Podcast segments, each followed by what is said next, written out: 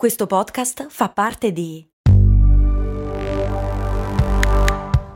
Voice Podcast Creators Company.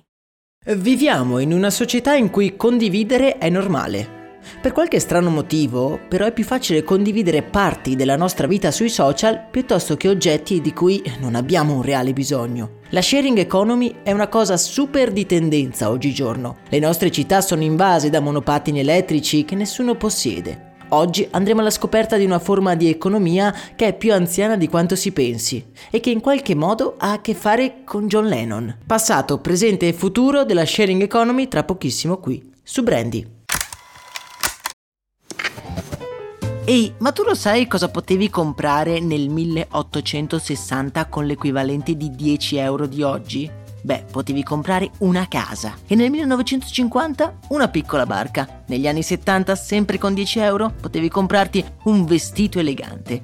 E oggi, con 10 euro, cosa puoi comprare? Un chilo di pane, un kebab? Effettivamente non un granché, ma puoi comunque investirli per il tuo futuro. Come? Beh, su Scalable, un'app che ti mette a disposizione gli strumenti essenziali per costruire una cultura del risparmio. Ti consente di investire in modo flessibile in azioni ETF e fondi, creando piani di accumulo automatici a partire da un solo euro. Quindi con 10 euro diciamo che siamo proprio alla grande. In più, con Scalable puoi iniziare il tuo percorso di investimento in piccoli passi, approfittando di una sezione dedicata all'apprendimento dei principi base degli investimenti. Amplia le tue conoscenze finanziarie e fai crescere i tuoi investimenti nel tempo. Scopri Scalable per i tuoi investimenti. Link in descrizione.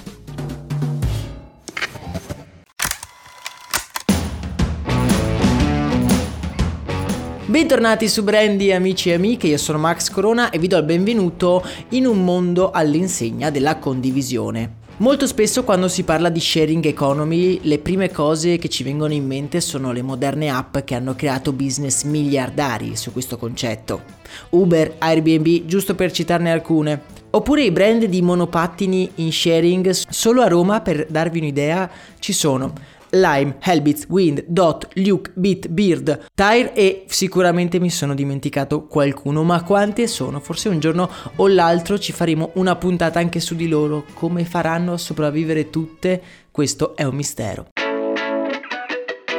La sharing economy, o in italiano economia collaborativa, per definizione è un'economia che non prevede l'acquisto di un prodotto, ma piuttosto la condivisione o al massimo l'affitto di beni mobili oppure immobili. Per come la vedo io, la sharing economy è un concetto che si può definire come opposto per molti aspetti al concetto di proprietà. Non andiamo più a possedere un oggetto ma lo prendiamo in prestito da un soggetto che ne detiene lui la proprietà. Il modello di Airbnb o di Uber è un modello che ha dimostrato di essere estremamente di successo negli ultimi decenni.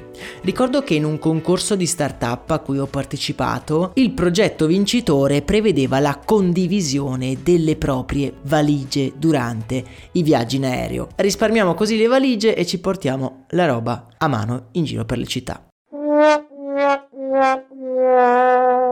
Ok, alle volte forse si esagera. Comunque, malgrado il suo recente successo, questo modello è decisamente più vecchio sia di internet sia anche della nostra stessa civiltà umana. Forse sto esagerando? Ma state a sentire.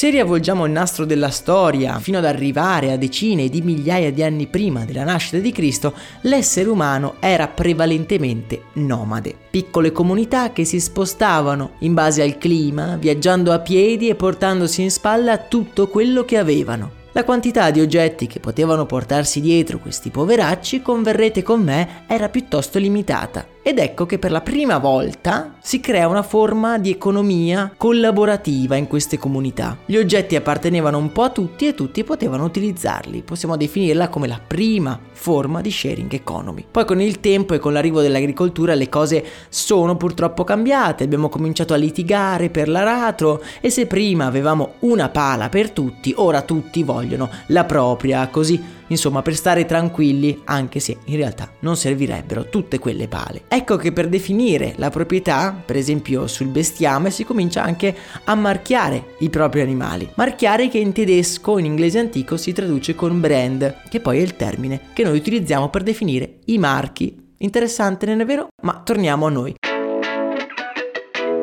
Con le evoluzioni delle tecnologie e delle forme economiche sempre più aggressive, la sharing economy è stata relegata al solo mercato immobiliare, L'affitto in effetti, se ci pensiamo, è anche lui una forma in un certo senso di sharing economy.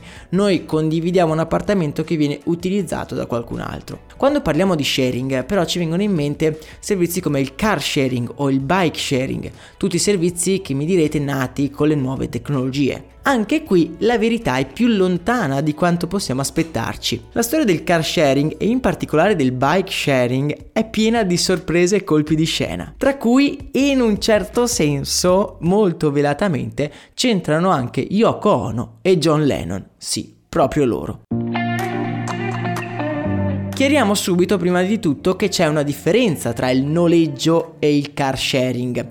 Fondamentalmente sono entrambe due forme alternative all'acquisto di un'auto però con una piccola differenza tra l'una e l'altra, basata prevalentemente sulla distanza percorsa e sul tempo di utilizzo. Con il noleggio si fanno più chilometri e tendenzialmente più si tiene il mezzo, meno si spende in termini assoluti. Con il car sharing è esattamente l'opposto, anche se ad essere precisi il car sharing nasce per essere gratuito. Il primo servizio di car sharing nella sua forma più pura è stato aperto da una piccola cooperativa di Zurigo in Svizzera. I ricchi svizzeri infatti volevano risparmiare sull'acquisto di un'auto, infatti non si diventa ricchi così senza risparmiare e quindi decidono di affidarsi ad una cooperativa che con 10 automobili voleva risolvere il problema dei passaggi in città. Questo primo esperimento in realtà è un vero disastro, infatti questi banchieri di Zurigo si rubavano le auto a vicenda e le utilizzavano come se fossero proprie. Il car sharing è stato poi implementato in altre grandi città, sia europee sia statunitensi, ma essendo che non c'era un vero e proprio sistema di controllo, le aziende per lo più no profit che ci provavano finivano ben presto senza mezzi di trasporto perché tutti se li rubavano. Discorso decisamente diverso invece lo possiamo farle per le biciclette. Per trovare il primo progetto davvero interessante di bike sharing dobbiamo volare ad Amsterdam nel relativamente lontano 1965 1995, anno in cui nasce White Bikes.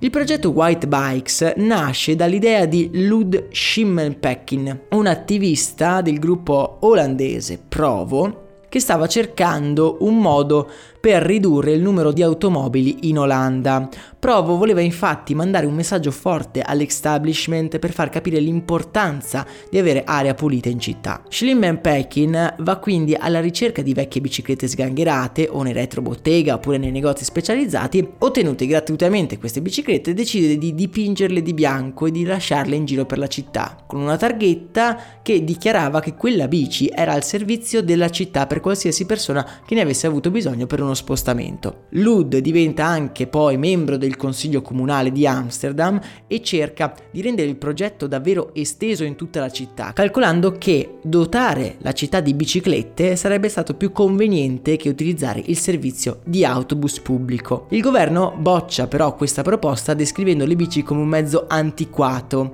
e promuovendo una sorta di car sharing con piccole auto elettriche per girare per la città. Tutto questo ricordiamo nel 1900 1965. Questo progetto poi non ebbe così tanto successo, forse era anche troppo avanti per il suo tempo. In realtà le white bike, sebbene non ottennero il benestare del comune, continuarono ad essere un elemento caratteristico della lotta attivista contro l'inquinamento. Addirittura John Lennon e Yoko Ono, ed eccoli qua, le nostre due star di questo episodio, furono immortalati nel 1969 a cavallo di una white bike durante la loro visita ad Amsterdam. Inutile dire che dopo quella foto le white bikes diventano praticamente uno dei simboli della città. Nel 1990 invece a Copenaghen si ha il primo vero modello di bike sharing in cui possiamo riscontrare un minimo di controllo da parte dell'organizzazione. Il concetto era molto semplice e funzionava più o meno come funzionano i carrelli della spesa. Mettevi una monetina per sbloccare la bici e ti veniva restituita una volta finita la corsa. Il meccanismo che di certo non risolve la questione del furto selvaggio. La bici è un oggetto troppo utile comparato per esempio al carrello della spesa e una monetina non può essere un disincentivo al furto.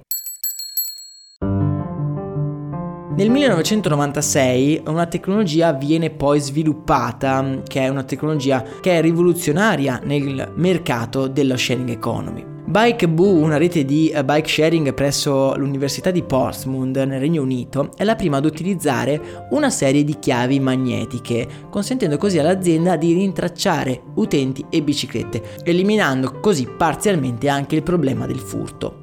Il primo modello vincente di sharing economy però si ha a Parigi alla fine degli anni 90, dove quasi 40.000 biciclette sono state distribuite in giro per la città, pronte per essere utilizzate. Il sistema utilizzava sia le chiavi magnetiche della Portsmouth University, sia delle stazioni sparse in giro per la città. È un po' la quadratura del cerchio. Il modello francese ha un grande successo, contando più di 200.000 abbonati al servizio dopo appena pochi anni. Fu di grande ispirazione anche per altre città e ad oggi trovare una grande o anche media città senza un servizio di bike sharing è davvero difficile.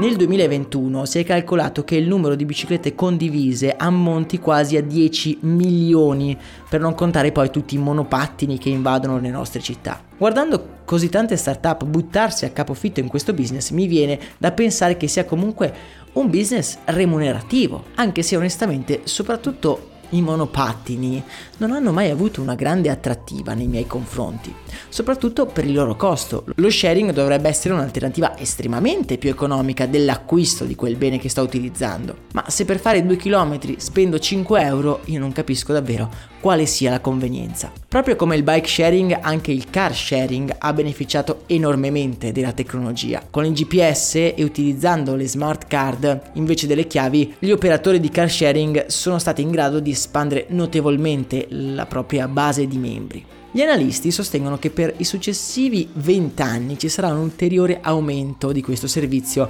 nelle città. Ma io mi rivolgo proprio a voi ascoltatori di Brandy. In un mondo in cui compriamo una miriade di oggetti che realmente non ci servono, la sharing economy, come esiste oggi, può essere davvero una soluzione? Io vi dirò, onestamente ho i miei dubbi, ma parliamone nel canale Telegram, il cui link trovate in descrizione. Per oggi è davvero tutto, ah e se prendete una bici o un monopattino oggi, tramite lo sharing ricordatevi di quella volta che Yoko Ono e John Lennon hanno fatto esattamente la stessa cosa più di 50 anni fa. Augurandovi una serena giornata, io vi abbraccio forte, un saluto da Max Corona.